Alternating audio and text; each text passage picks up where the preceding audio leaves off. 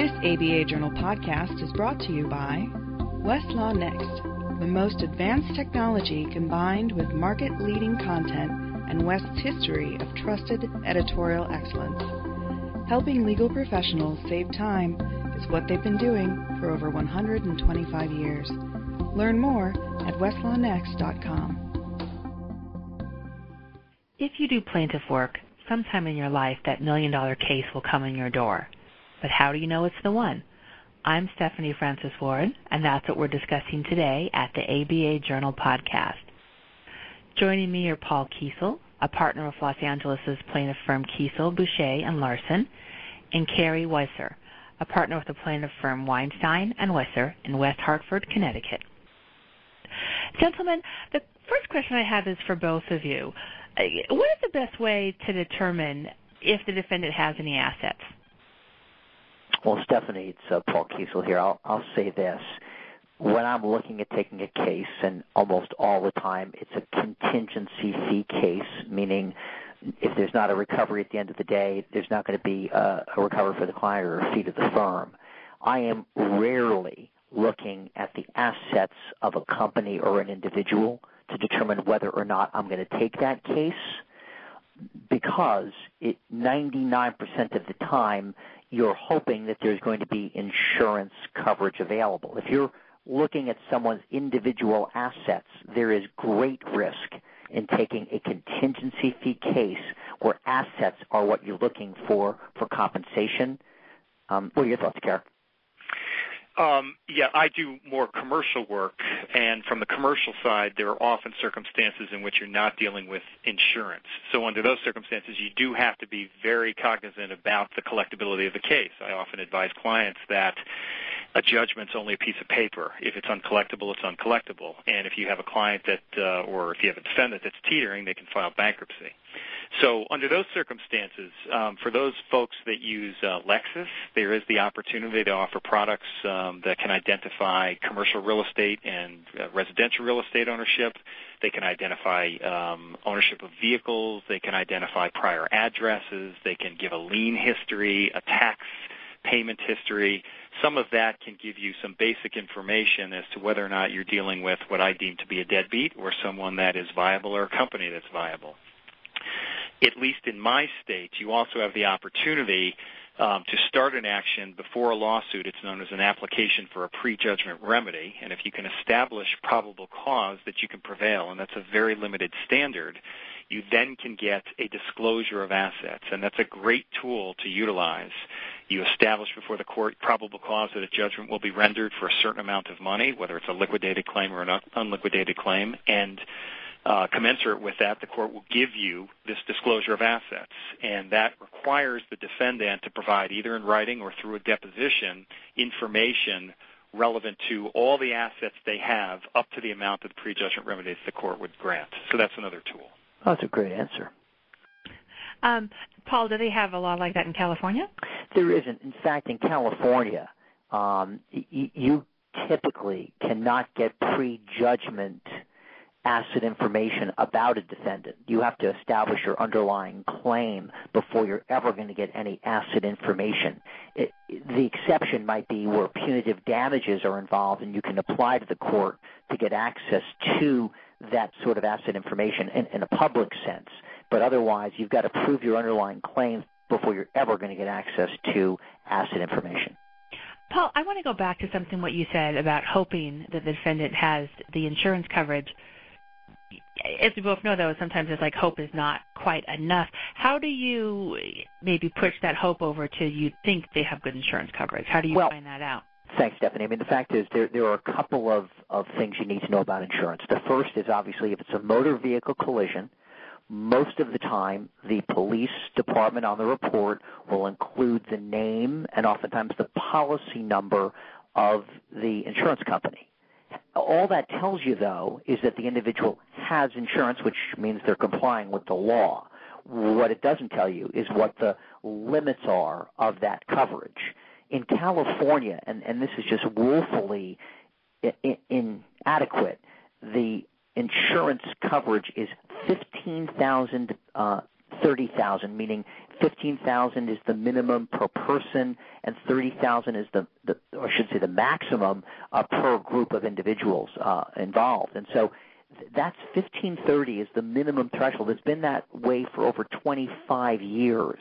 And so having a minimum limits policy, if you have any sort of injury at all, is tantamount really to having no insurance at all.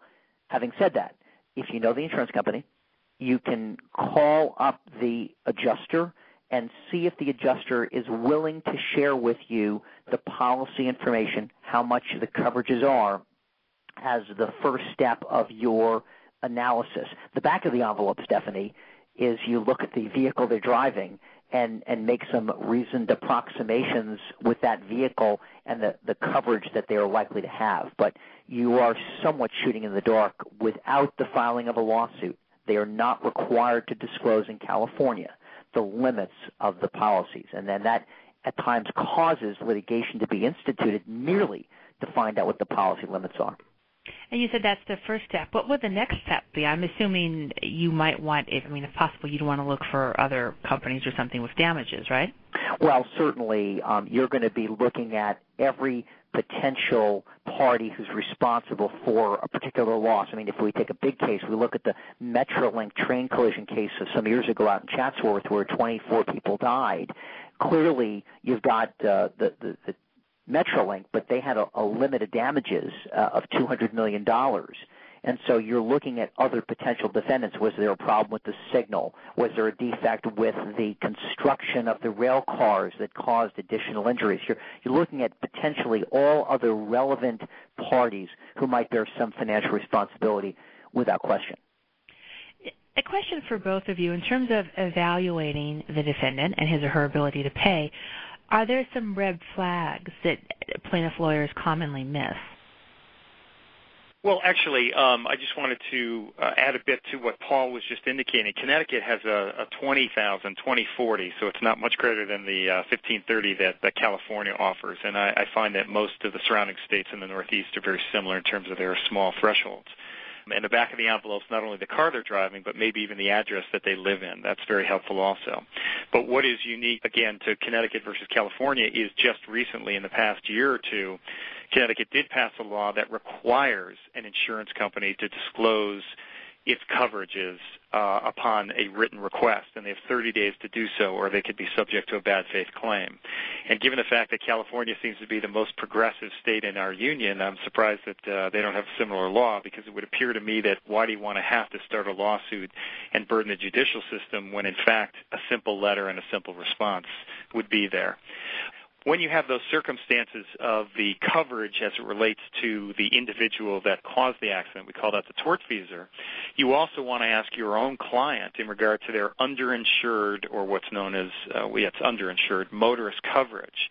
Because if the individual that causes the incident has 20,000 in coverage, but your client has 300 in coverage, again, referencing Connecticut law, you can collect the 20 against the individual that caused the accident, exhausting that policy, and then bring a lawsuit against your own client's insurance company for the remaining value of their coverage, assuming that the injuries are substantial enough.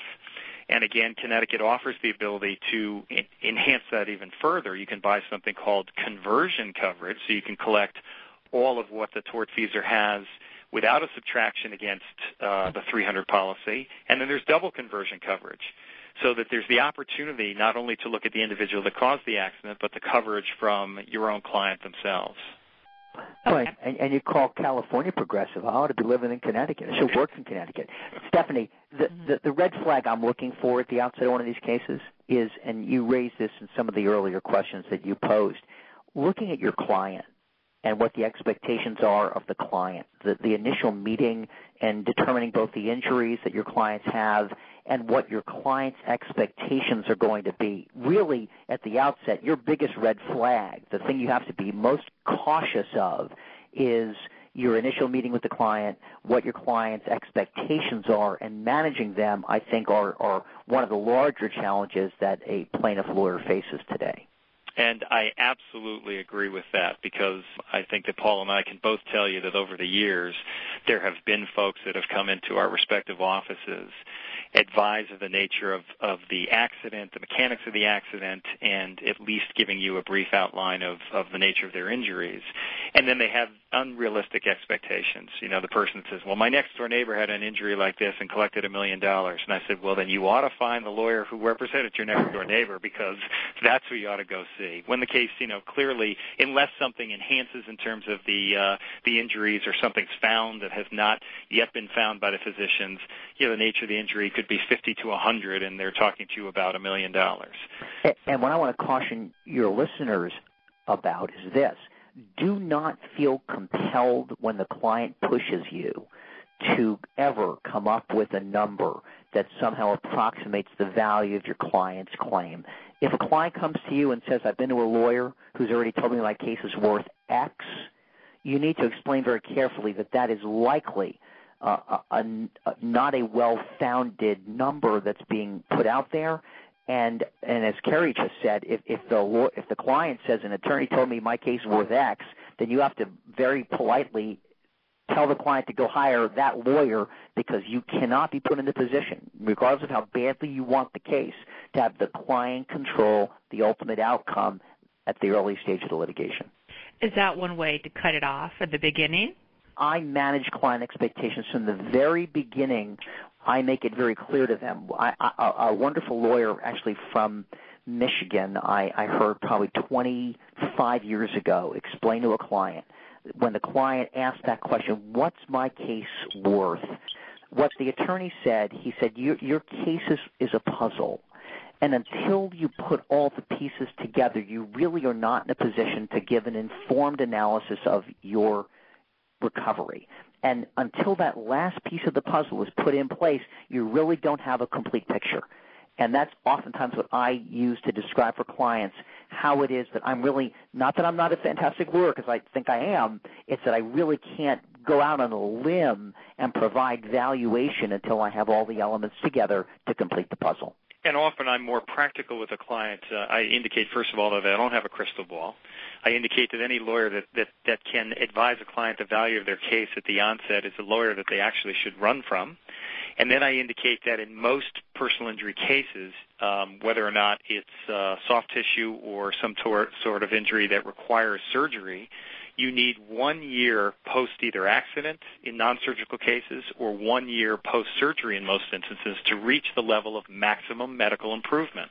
And until you reach MMI, maximum medical improvement, you can't get an assessment from a qualified physician as to the permanent anatomical changes or permanent injuries that that individual is going to suffer from. It's only at that point that you can look at your special damages, what's been incurred for medical bills, and then your non-economic damages that relates to the pain and suffering, both past and future, and the permanency that you can then begin to evaluate the claim.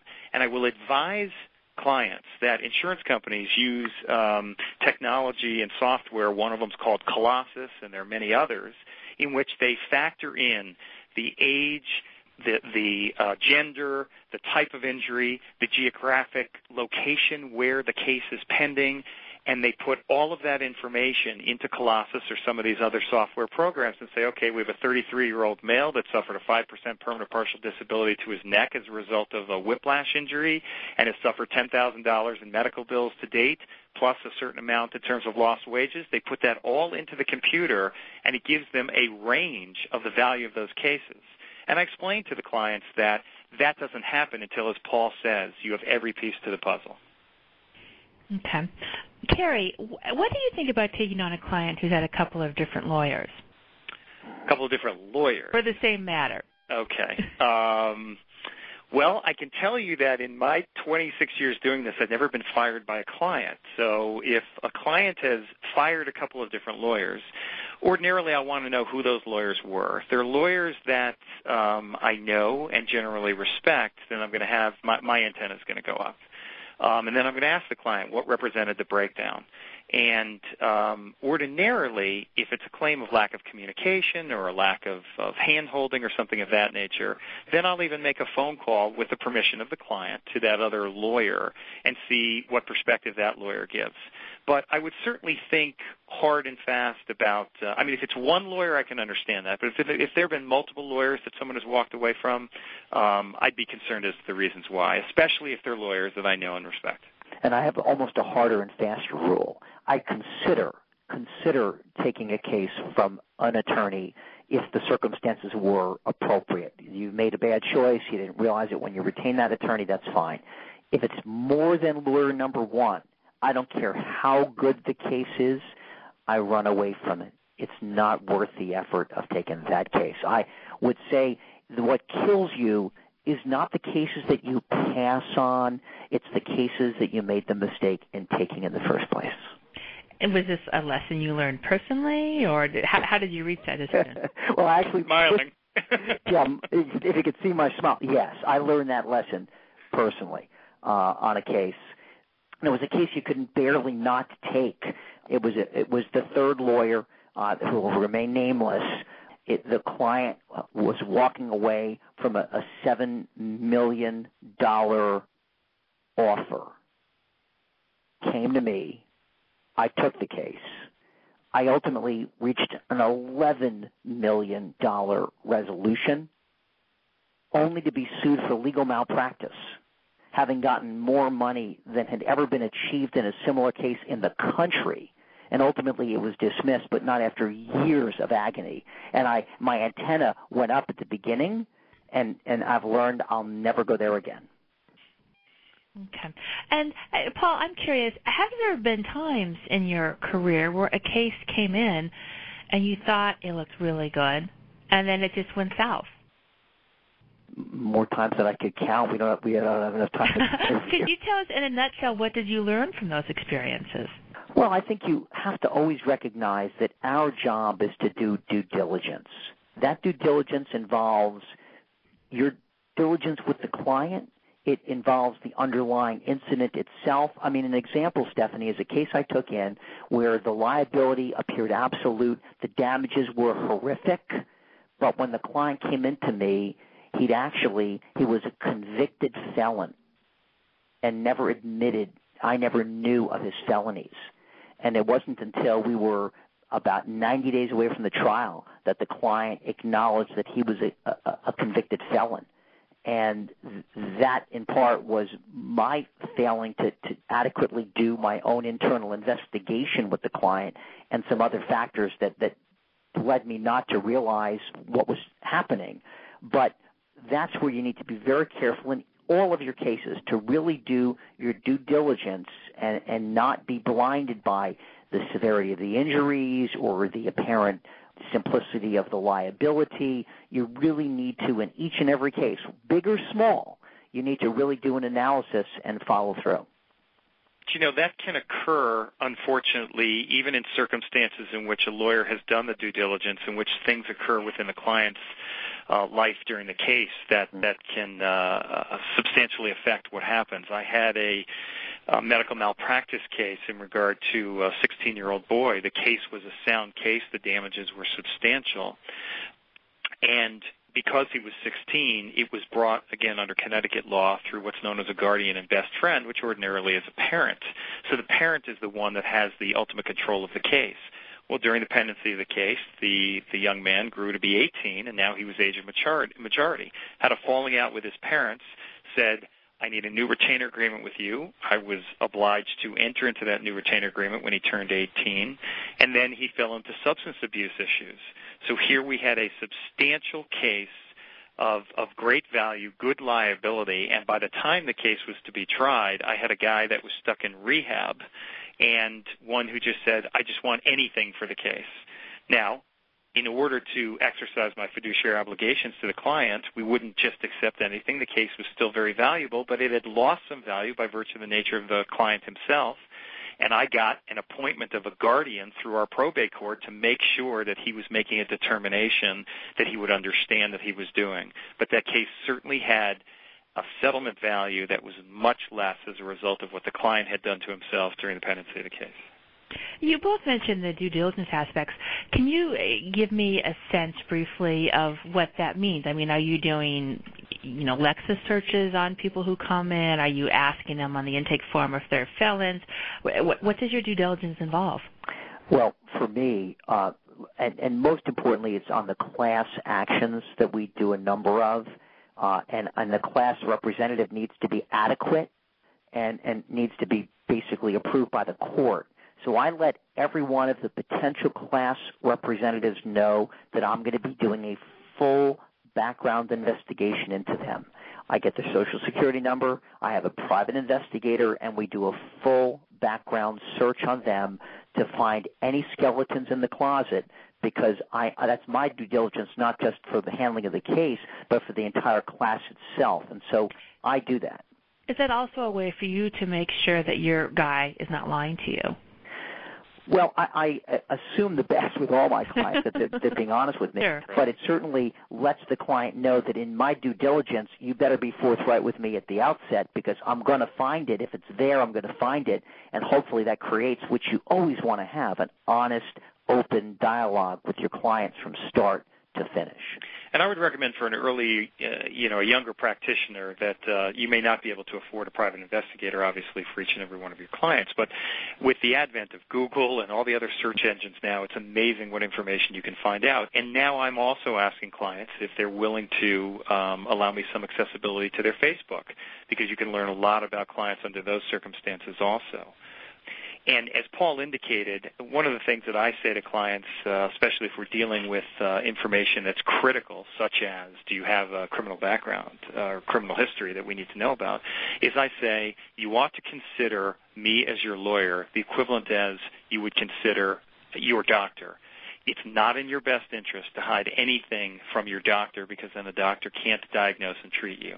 In the same instance, you don't want to hide anything from your lawyer because should that information come out under some circumstances in which the lawyer is not prepared to deal with it and address it, and in a surprise circumstance, that's only going to adversely affect your case. And I think the clients do understand that then, that there's nothing that you can hide from me better that I know it and we can deal with it or let me explain to you how it's going to affect the case than for me to find that out with your expectation of, well, hopefully no one will ever know. And let me just follow up with that. The case I mentioned earlier where the client was a convicted felon, uh, when the when I disclosed the information to the defendants, because I, I ha- had to do that because originally there was no indication that there was any criminal history, um, and the defendants essentially pulled their offer off the table, and we went to trial. I used his felony and his acknowledgement of it as an asset to my case. I was knowing that information, not using it as an impeachment to him.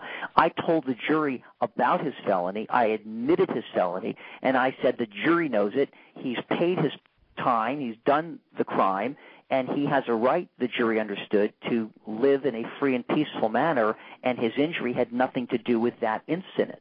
And so knowing that information, I was able to turn his liability into a significant asset on the case.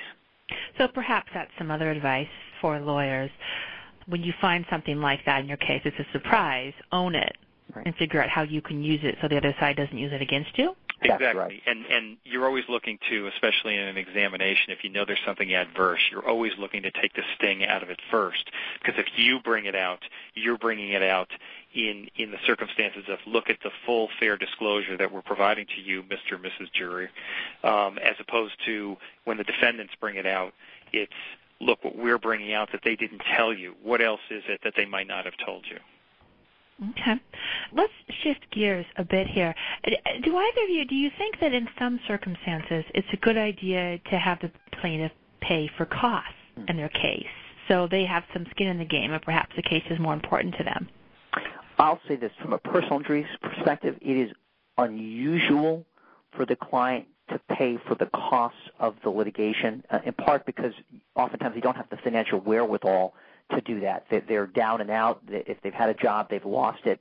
And so I don't, their skin in the game, literally, Stephanie, is skin in the game. Mm-hmm. It's different when it comes to commercial, and I'd like to hear Kerry on that. Um, well, again, I agree with Paul on the personal injury side of it. I think that one of the things that uh, we as lawyers, and, and, and effectively we do get paid those costs back once there's a settlement or a judgment. So it's not as if um, uh, the client uh, is paying us, at least in my circumstance, a fee, and uh, not not also then being responsible for the costs. But in, most personal injury cases, I do find that it is overly burdensome to ask the client to take on any of that responsibility because usually when someone is injured, uh, they haven't been able to work or their life has been substantially changed, and it's just not something that I want to do from an ethical or, or a professional point of view. In a commercial circumstance, though, my retainer agreements ordinarily do indicate that I will bill for costs on a monthly basis. And it's just because those are generally hourly fees, and that's just part of the expenses of, of the litigation. And what becomes very, very important in commercial litigation is that the clients recognize the economic benefit to litigation. There are many instances where clients come in and I will say, you have a claim but given what my hourly rate is and what the costs are going to be for experts in this case, you have to recognize that at the end of the day, I might be enriched more than you are. Is this something you really want to do? Because I want you at the end of the day to walk out of my office feeling as if a service has been provided to you and not that I took on a case just so that I can enrich myself and give, you know, something small to you at the end of the day. And just expanding on that from a commercial perspective, when we take on a commercial case, we will never at our firm take on a commercial case unless the client is advancing 100% of the costs and is doing it on a partial hourly. Doing a commercial case on a pure contingency fee basis, even if the client is covering costs, I don't think invests the client significantly enough for the attorneys or the firms to take the risk of that litigation. How about you, Karen? I have done it in the past, and I've done it quite successfully. Um, but that's usually when you're dealing with a small startup business. So I consider it the mom and pop shop that's actually been taken advantage of of a much larger uh, commercial entity. And under those circumstances, just like we as lawyers in personal injury cases say, yes, we'll represent that individual against the insurance company because uh, ideally that's uh, who you're really defending the case against. I, I feel that same uh, connection at many times, and, and I will do that. Nevertheless, in most instances, though, you're dealing with commercial cases on either an hourly or a hybrid sort of circumstance with an hourly plus some sort of contingency. All right. Gentlemen, that's everything I have for you today. Did either of you want to add anything else? Stephanie, I think you covered it nicely. I think okay. I think you did also also and I thank you for this opportunity. Thank you. Take care. This ABA Journal podcast has been brought to you by Westlaw Next the most advanced technology combined with market-leading content and West's history of trusted editorial excellence. Helping legal professionals save time is what they've been doing for over 125 years. Learn more at westlawnext.com.